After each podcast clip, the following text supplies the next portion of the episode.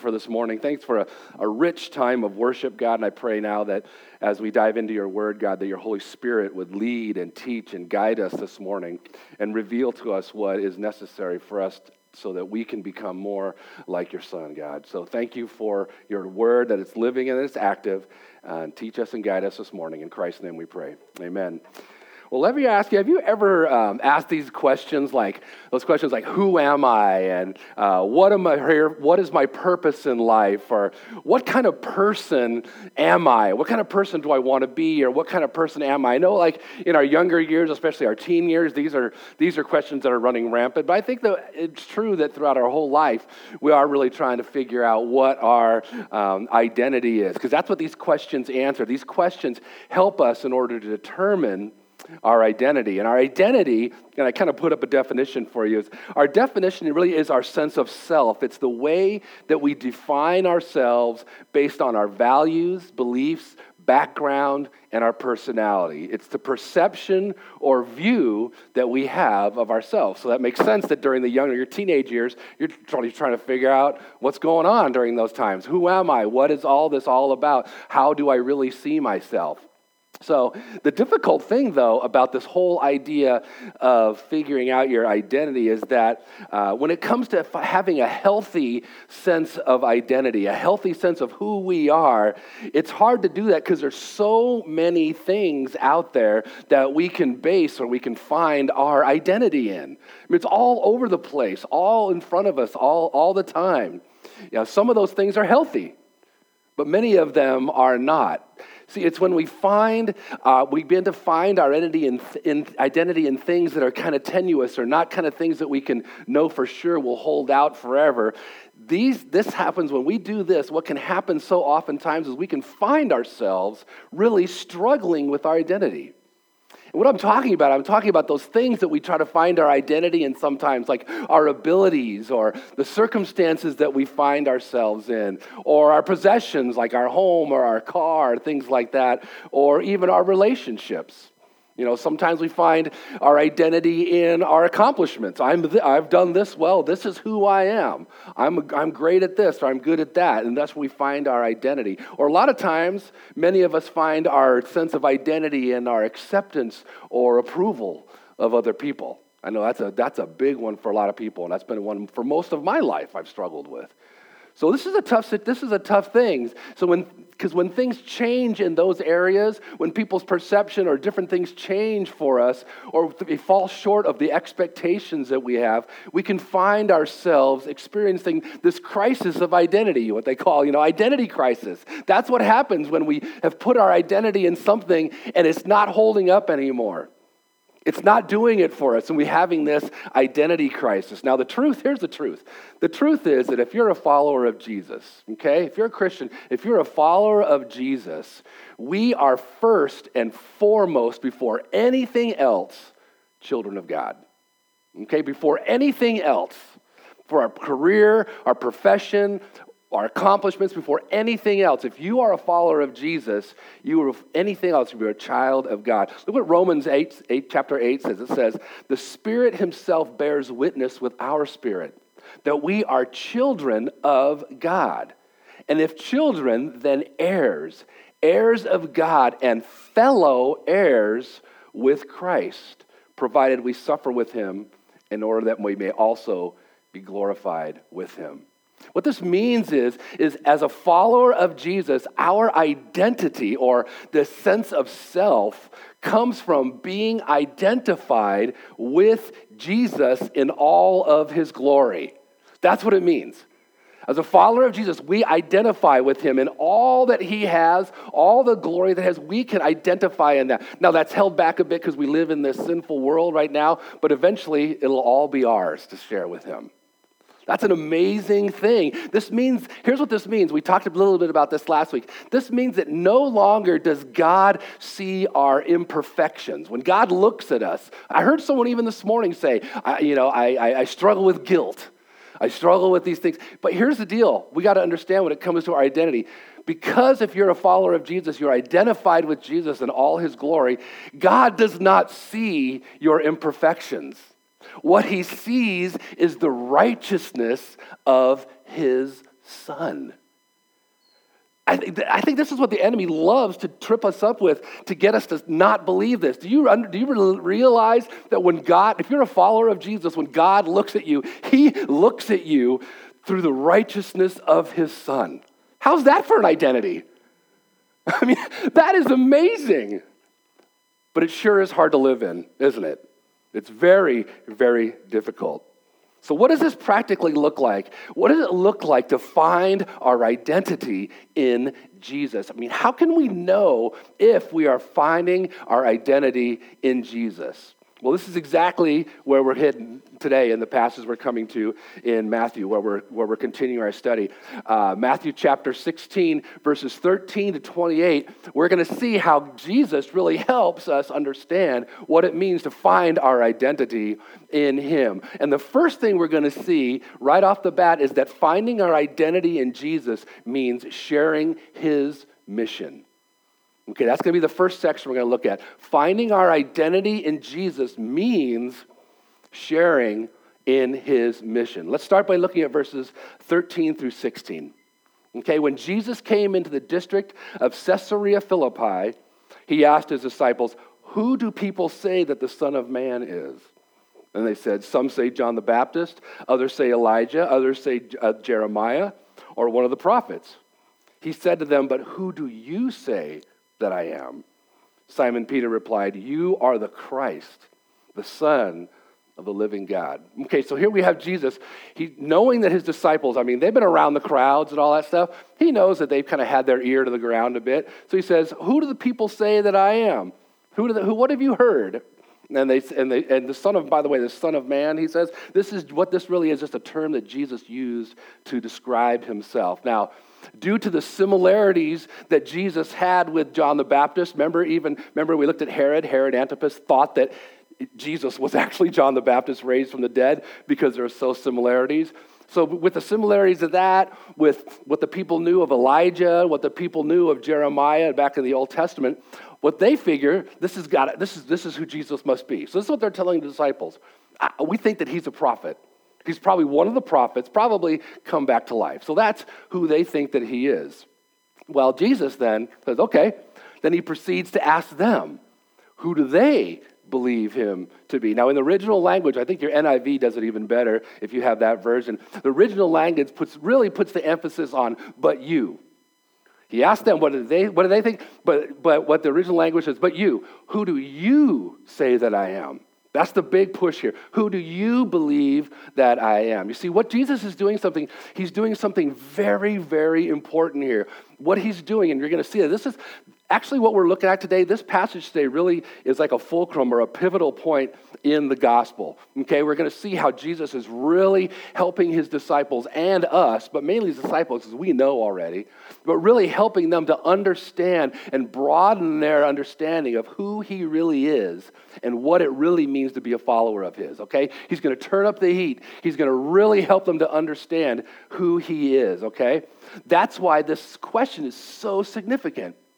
And it's super significant for us today. It's still a very good question because, really, in order to find our identity in Jesus, we need to have a proper understanding of who he really is and what it really means to be his follower. I think there's a lot of people that would say, I'm a Christian. Yes, of course, I've been at church all my life or whatever like that. But really, there's a misunderstanding not only of who Jesus really is, but what it really means what it actually means to follow him. And we're going to look at some very familiar verses today that, if you've been in church at, at all for a long period of time, you'll recognize these. And they're pretty hardcore. So, this is where Jesus is going with all this. He's saying, really, the question we need to answer is he just a prophet? I mean, to many people, that's all he is these days. He's just, he was one of those great Old Testament prophets, well, just one of many. I mean, is he someone that you just only call to in time of need? Is he one of those guys? Is that, is that how we look at our faith? I'll call, I'll call on Jesus, but really only when things get really tough. Is he someone that you called on one, at one time once just in order to make sure that you got out of hell? Is Jesus, as remember their t shirt used to say, is Jesus just your homeboy? Just kind of some pal of mine that we interact every once in a while? Or is Jesus actually your Savior and your master, the one that you're willing to give up anything and everything to follow. See, this is what Jesus is getting at. Who do you say that I am? You need to understand who you think I am, not what you grew up with, not within your parent, what your parents told you, or your Christian school, what, what they told you. No, who do you think I am? I remember I was, in, like I told you, I was worked in youth ministry for like over 30 years, and that was one of the biggest things was trying to help young people to own their own faith, to make it their own. Not moms and dads, not what they've been told, but do you really, who is Jesus to you? That's what Jesus is doing here because it's so important for their whole lives. Now, although Jesus' question really was addressed to all the disciples, he really was asking them all um, as a group, but Peter, acting as their spokesman, as he was very good at doing, he answers for the whole group, okay? He answers, well, he declares that Jesus, he is the Christ. You're the Messiah. Now, this doesn't mean that Jesus and all the disciples totally understood uh, everything that that entailed, what it meant that Jesus was Messiah. But what it did show that they did understand that he was more than just a prophet like the rest of the crowd. Okay? So they were moving along. But as we're going to see, what Jesus is going to be doing is pushing, pushing, pushing even more. So let's look at his response to Peter. Look at verse 17. And Jesus answered him, Blessed are you, Simon Barjona, for flesh and blood has not revealed this to you, but my Father who is in heaven. So notice, first of all, notice that in commending Peter, uh, he, what Jesus says, he, he addresses him uh, by his given name.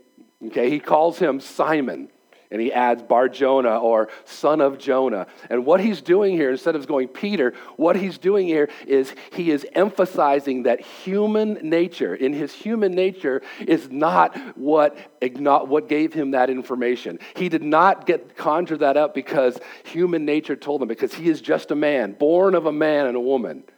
So it wasn't something that he was able to come up with on his own, but it was a divine revelation from God himself. And this is another super important truth. Because the reality is, if you and I understand anything about God, if there's anything that resonates in your heart, in your soul, and your mind about God, it's only because the Spirit of God did that. That's only, if it really resonates with your soul, it's only because God's Spirit did that. Look at uh, 1 Corinthians chapter 2, 11 and verses 11 and 12 says this. For who knows a person's thoughts except the spirit of that person which is in him? So also no one can comprehend the thoughts of God except the Spirit of God. Now we have received not the Spirit of the world, but the Spirit who is from God, that we might understand things freely given us by God. You see, amongst other things, one of the roles, and I'd really love to, we, I would love to do a, a series on the Holy Spirit because I've lately I've been having different questions. People asking, what is the role of the Holy Spirit? Well, one of the roles, along with other ones, is to reveal spiritual truths that we need in order to grow in godliness. That's his job. Okay? His job is to reveal these truths to us. You see, the, the Holy Spirit really is God's gift to all those who have placed their trust in Jesus. He's an amazing gift that reveals to us God's truth. That's why this is why this is so important. This is why being in God's word on a regular basis is so important because as we read this living word, what the Holy Spirit does, the Holy Spirit kind of works as a guide and to reveal the riches of Jesus to our souls. Does that make sense? That's what his job is. That's what his role is. So if we're neglecting the Bible, if we're neglecting the word, what we're actually doing is not only we're not reading God's word, but we're not allowing the Holy Spirit, the Spirit of God, to reveal amazing truths to us. So this isn't supposed to be a guilt trip or anything like that. It's just an amazing opportunity to know that not only is God's word living and active, but we have a Holy Spirit that actually guides us through it, helps us understand it. That doesn't mean everything you read in the Bible you're going to totally understand. Believe me, there's things I read in the Bible all the time. I thought, what? But if anything comes, anything speaks to your soul, it's because the Holy Spirit of God told you. That's why we need to be in God's Word as sort of reveal more and more and more. Remember, I said last week, remember how many of times we've come back to something that we read five years ago or a long time ago, same passage, and hits us like, like brand new or encourages us, or that's the Holy Spirit. That's what he does. That's why we need to constantly be in the Word, not to earn any points, not to earn, oh, did my quiet time. Okay, good. Everything's good today. No, not at all. It's to give the Holy Spirit opportunity to give us more insight into God and into Jesus. It's such an amazing thing. Now, now what, here's what we're going to do. We're going to come to really uh, what can easily be seen as one of the most debated and probably most understood passages in the whole Bible. So it was fun reading a lot this week to figure this out. We could spend a lot of time and we're going to try to not spend too much time on it. But look at verses 18 and 19. He says, Jesus says this. And I tell you, you are Peter, and on this rock I will build my church, and the gates of hell shall not prevail against it. I will give you the keys of the kingdom of heaven, and whatever you bind on earth shall be bound in heaven, and whatever you loose on earth shall be loosed in heaven. All right, let's pray. That would be way easier for me. Uh, no, see, uh, here's what happened. When Jesus first called Peter to be one of his followers, no, he, remember he changed his name, remember? He changed his name from Simon to Peter, which means rock or it means a stone. You know, oftentimes God did this in the Bible. He changed people's names in order to speak to the change of their identity or what their future was going to look like. Remember, for instance, God changed Abram which means high father to what? Abraham, exactly, which means father of a multitude. Okay? He's the father of, the, of, of Israel. Okay, he's the father. He's the father of that of the nation. Okay, and remember uh, Sarai. What, what was her name changed to? Sarah. Sarah. Sarai meant my princess. Sarah means mother of nations. So you see what God was doing here? He was not only change, he wasn't just changing their name, like, like, hey, I don't like the name that your parents gave you. I got a better one for you. You know, that's not good. No, he was saying, I'm changing your name because I'm changing your whole identity, the whole way that you see yourself. As we know in many other cultures, people are, their names mean a lot more than just like Steve and Rob and Rick and like that. It has a, a lot of meaning to it. That's what God is doing here. So in, Jesus, in this passage, though, Jesus is going to go ahead and explain why he changed Peter's uh, name from Simon. He first tells Peter that on this rock he will build his church. Okay, here's what this means. What this means is that on Peter, by God's grace, not by his own human nature, Jesus is going to build his church. You see, because Peter was one of the first ones to kind of grasp who Jesus was. What he's saying is that he will be the first foundation stone at the very beginning of this church, okay? This founding of this church, Peter's gonna, Peter's gonna be one of the first cornerstones here. But yet, here's what he says. He says, because this is important, because the way that the, this um, wording is here, Peter is really just a representative of the other 12 disciples. We've got to remember that. He was a representative, or really what we would call, and we call this, I'm this, I have this title here with our elder board, first amongst equals okay? With our elder board here the, what we're trying to kind of switch our culture a little bit from the fact that everything rests on me. I don't want that responsibility. First of all it's not i don't believe it's biblical. We want an elder board that we act together that are shepherds that work together that god speaks to all of us. Sure i'm the i'm the first amongst equals. That means that i drive the vision i do kind of but i would never say guys here's what we're going to do. I don't I, you just got to get on board. That's not biblical there's nowhere in the Bible says that that's how a church should be run.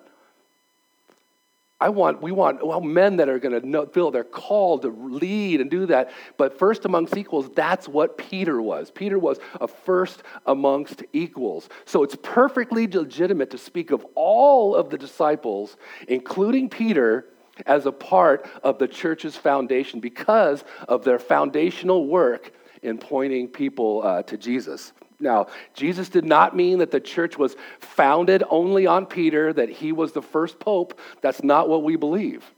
Okay, we don't believe that that's what the scriptures say. But the church began with Peter along with the other disciples. And that's in the context of how this is written, that is what we believe that it's saying. Now, here's the next thing saying that the gates of hell, what is that? The gates of hell will not prevail. makes it sound like these gates of hell are run, these gates are running around trying to, trying to do something. That's not what's, what's going on here.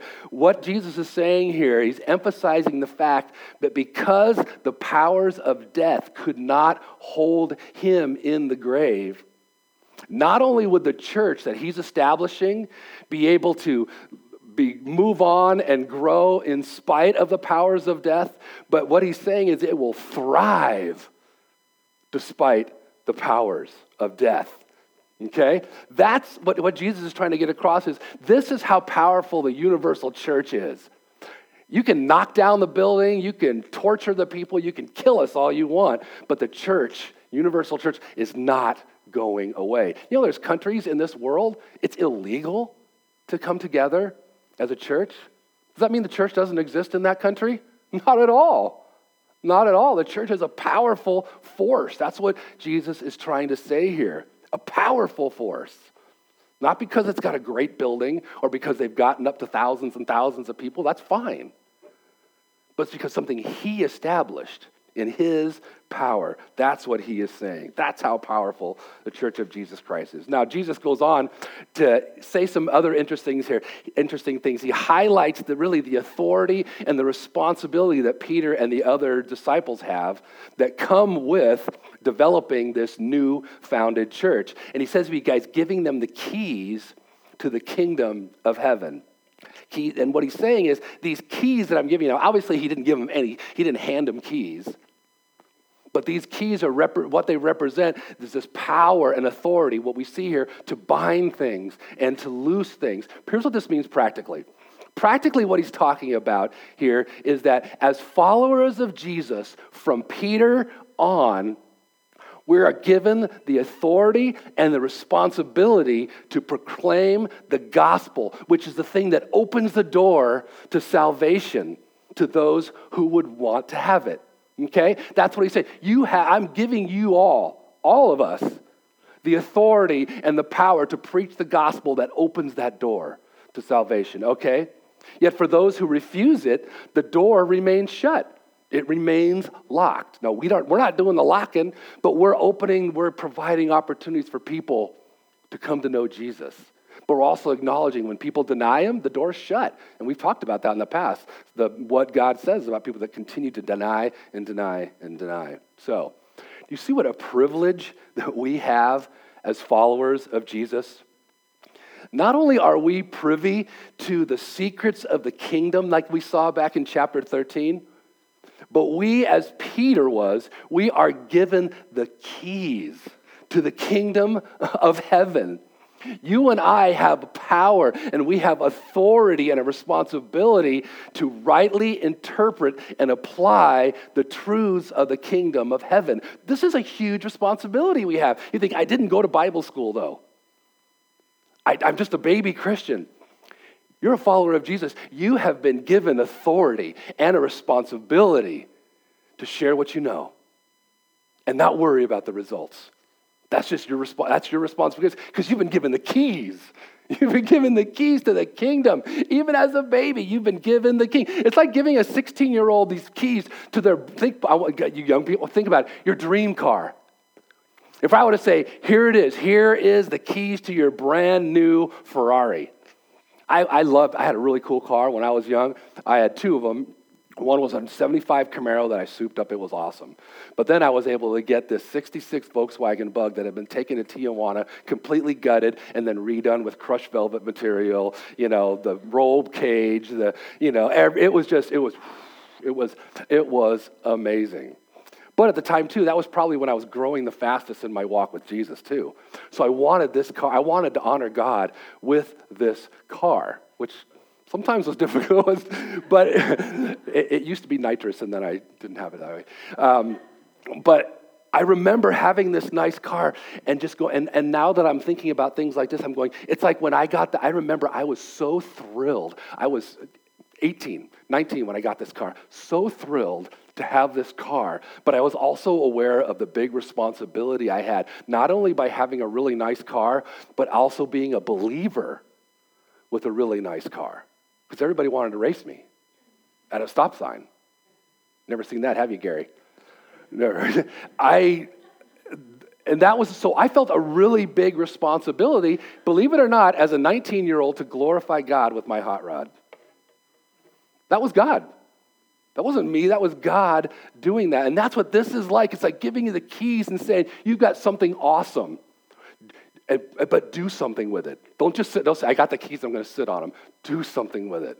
I'll give you the power to do that. Okay, now this, this would be, you would think now, after hearing that, the disciples would go, ho, ho, ho, ho. Uh, let's go shout this from the rooftops. Let's go tell people what we got. Let's go tell people what is happening. But we see in this next verse, though, that Jesus puts the brakes on. He says, Before you shout into the rooftops who I am, wait a second. Okay, look at verse 25, look, verse 20. Verse 20, he says, Then he strictly charged the disciples to tell no one that he was the Christ. What? Wait, wait, wait, wait, wait. You just told us that we have the keys to the kingdom of heaven and all this authority and responsibility, and now you're muzzling us? What? Oh, I, I don't get it. You see, what's happening is Jesus saying, You're right. You are right. I am the Christ. I am the Messiah. But before you go and shout it from the rooftops, before you go tell people, there's more that you need to understand. Okay? You see, remember the disciples, they were still thinking that the Messiah was this warrior king that had come to reclaim his kingdom and overthrow the Roman Empire, you know, and lead Israel to power. That was their perception of the Messiah at the time. But as we know, God had a different plan.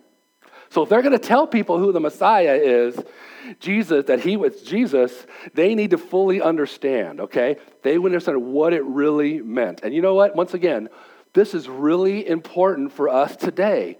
Not only when it comes to sharing our faith, but when it comes to helping other people understand what it means to follow Jesus. We need to be diligent to continue to grow in our understanding, in our knowledge, and in our intimacy with Jesus. It's one thing to gain a lot of facts. I know some guys out there that have, or men and women that have tons of facts they know about Jesus, but they don't really know Jesus very well. You see, it's one thing to communicate facts and ideas that I know about Jesus.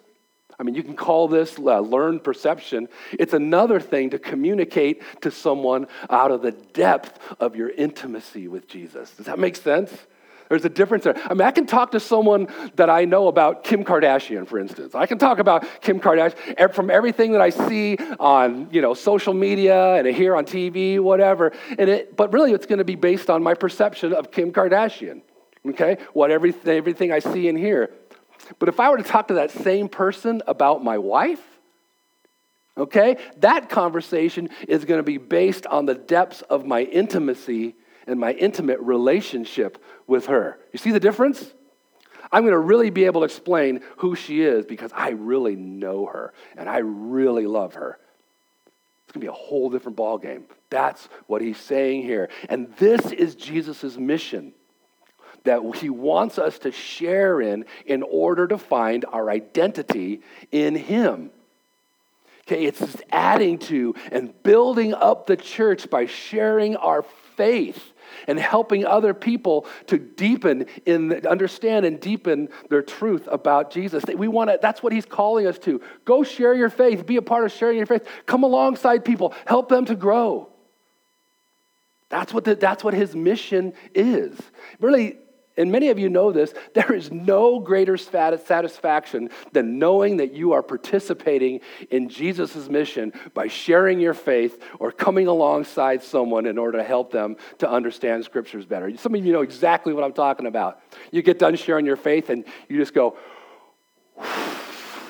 you know, you go, I wasn't the best, I wasn't the cleanest, I don't think I even did everything right, but whoo, I, I, I, that's what I was designed for. Or you're talking to someone about Jesus, you're helping someone, you come alongside someone and you're discipling them, or you're just talking about Jesus and they start to understand. You walk away from that conversation and go, wow, I was meant to do that. I'm not articulate, I'm not great, I'm not super smart, but oh my gosh, I was able to communicate the truths of Jesus that he's taught me, and I was able to help them. Wow, there's no better feeling than that. I mean, it is amazing because that's what he's joy. He, that's where identity should be found.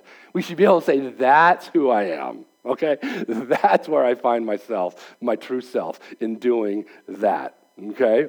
Now, in, these, in the process of broadening the disciples' understanding of who he really is, now Jesus drops the bomb on them. Okay? Now he's really going to go full barrel. And he's doing, and what he's going to be doing, he's doing this. What we're going to see is that finding our identity in Jesus means sharing his mindset.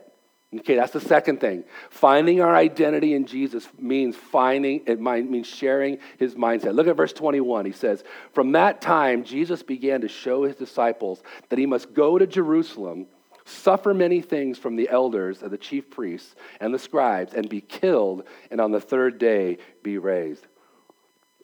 Now, you and I read these words and we go, Yeah, we know that. Yeah, I know. Yeah, of course I know that. Yeah, he gets tortured and killed and kangaroo court. We, we know all that stuff.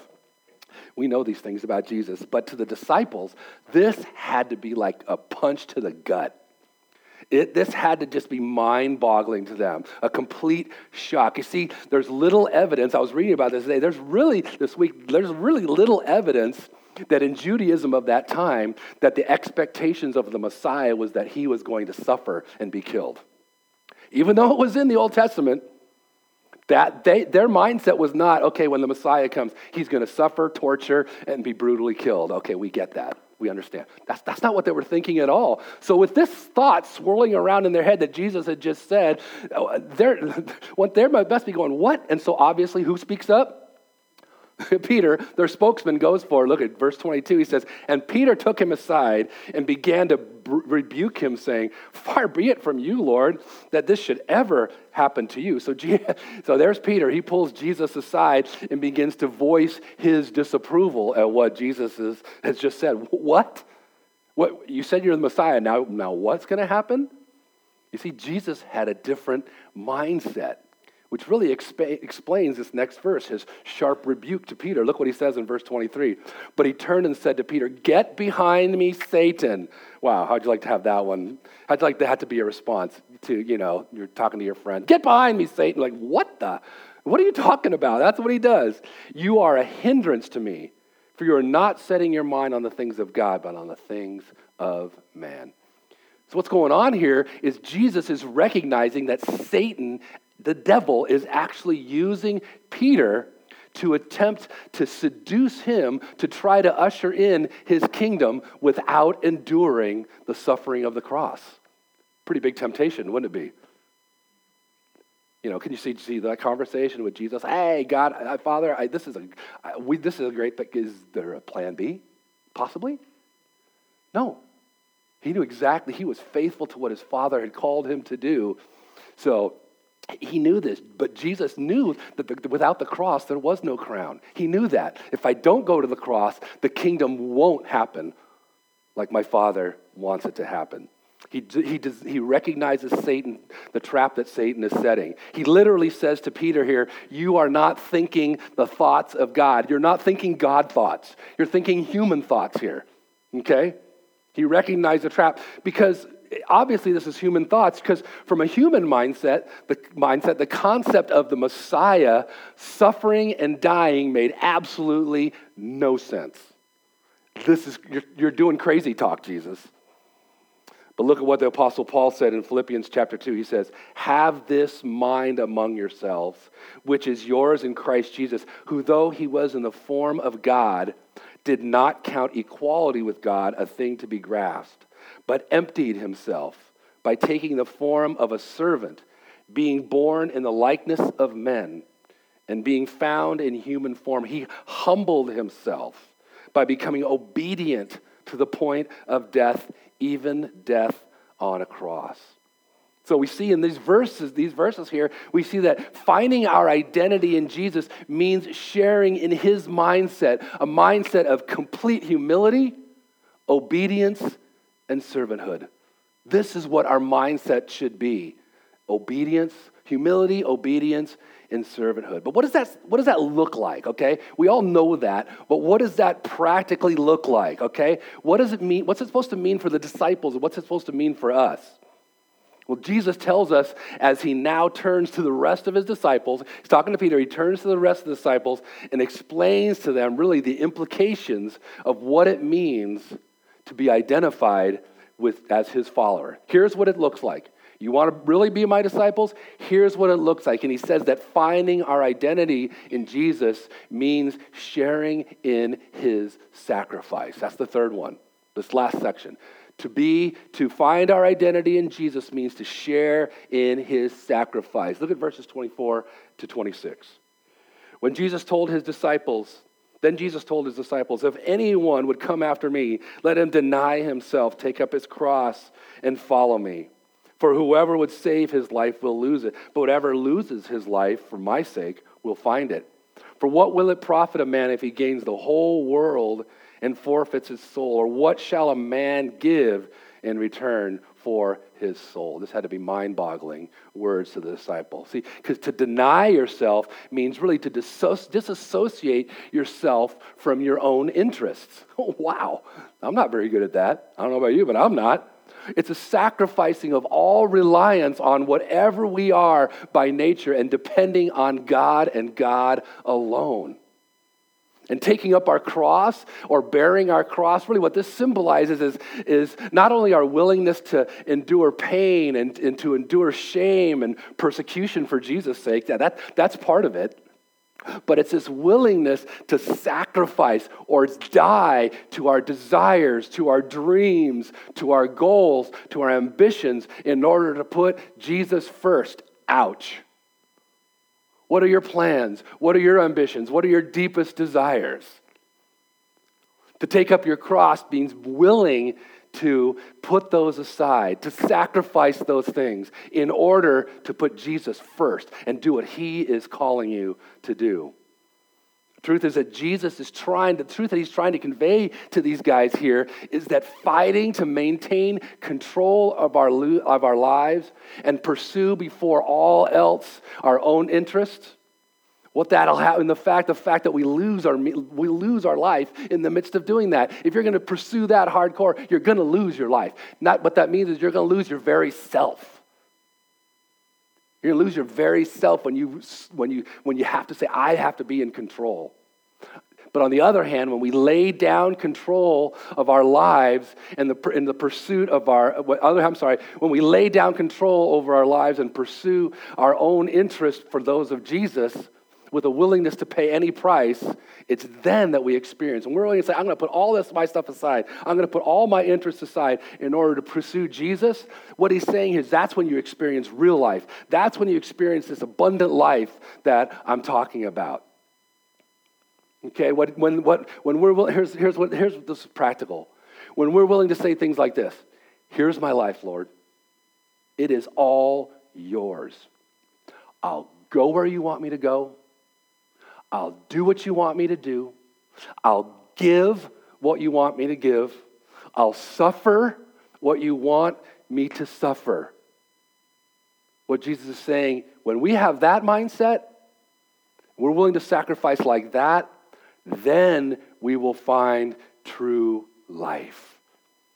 Then we will find life as it's meant to be lived here in the joy of the Lord and, in our life to come. Nothing, he's saying also here, he says, nothing is more important than your soul. There's nothing more important than your soul, your very self. The word here in the Greek is psyche. There's nothing more important. So, what good is it at gaining everything, yet losing your very soul? I mean, that's a horrible deal. That's a horrible deal or no deal. You know, the show.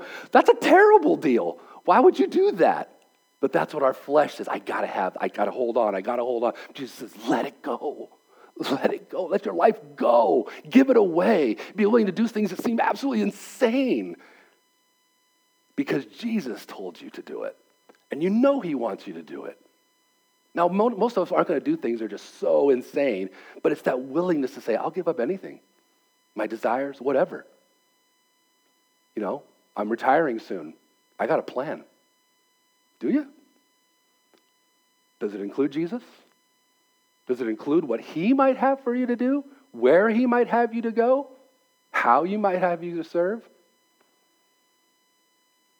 This is tough stuff. You see how Jesus is turning things and really helping them understand. If you want to follow me, you want to start to tell people, scream from the rooftops that I'm the Messiah and what it means to follow me, you better get it right.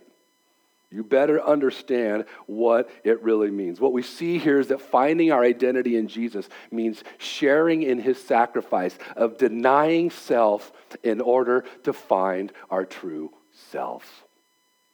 When we deny ourselves, we find our true self for the sake of Christ. The truth is, we don't need to seek to possess what the world has. We don't need to do that and then in turn lose our very self. We can leave the matter of being rewarded to Jesus. We're thinking, well, I want to get the most I can out of this life. Well, Jesus says, you know what? That's not what it's about. Look at verses uh, 27 and 28, the last verses here. Look what he says. For the Son of Man is going to come with his angels and the glory and his Father, and then he will repay each person according to what he has done.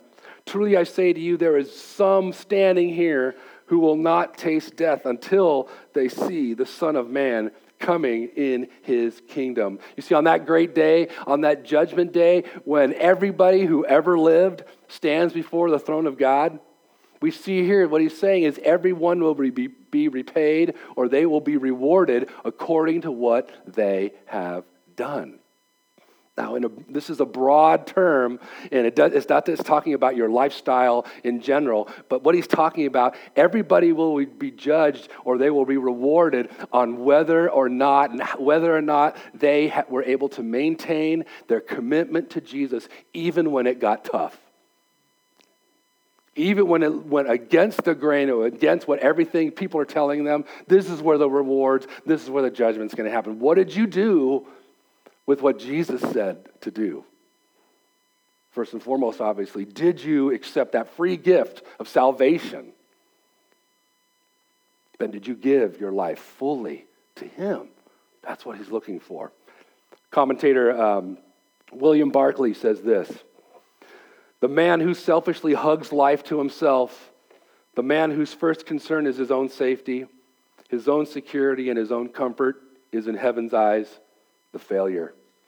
However rich and successful and prosperous he may be, seem to be, the man who spends himself for others and who lives life as a gallant adventure is the man who receives heaven's praise and God's reward. Wow. See, Jesus ends this whole thing here with a promise. He ends the whole thing by saying, There's some of you that are standing here that you're going to witness, you're going to be witnessing the ushering in of the kingdom of heaven, which is going to begin when I raise from the dead. You're going to be there.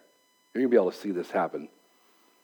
One more commentator, Jeannine Brown, sums up really everything that we said here. She says this great. I just I couldn't paraphrase. I just needed what she says. She writes this: To follow Jesus means to take the role of a servant. It also means participating in the shape and shaping a Christian community that is known for the way it restores relationships, forgives, and seeks out those who have strayed or are most vulnerable in the believing community. Bearing one's cross or self denial is not about holding a certain attitude. It is about doing actions on behalf of others.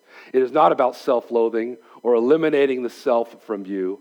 Instead, it follows Jesus in mission and ministry wherever he leads. I really want to encourage you as we close and get ready to sing a closing song. I want to encourage you to find your identity in Jesus by sharing his mission of, like we talked about, just talked about achievements, adding and building up this church.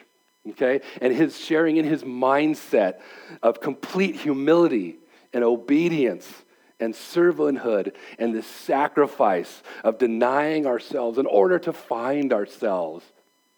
This is a rich passage, isn't it? But very difficult. But Jesus want, this is what Jesus wants for us because he knows that this will give us clarity in our true identity, in seeking who we are, who we're supposed to be. This is what gives us clarity in answering the questions Who am I? What am I supposed to do? What am I here for? Jesus just told us. Let's pray. Father God, thank you for your powerful word. Thank you that it truly shapes us, how it convicts, but how it, it encourages us as well. So, God, I pray that you would take these words from your spirit today and you would use it in each one of our hearts. I pray for my friends here this morning. I pray, God, that these words would go deep into their heart and into their soul. That, God, as your followers, we would truly desire to give our lives to Jesus completely and wholly, Father God. Help us to do that. Show us how to walk in this life uh, truly as a follower of Jesus. And it's his name we pray. Amen.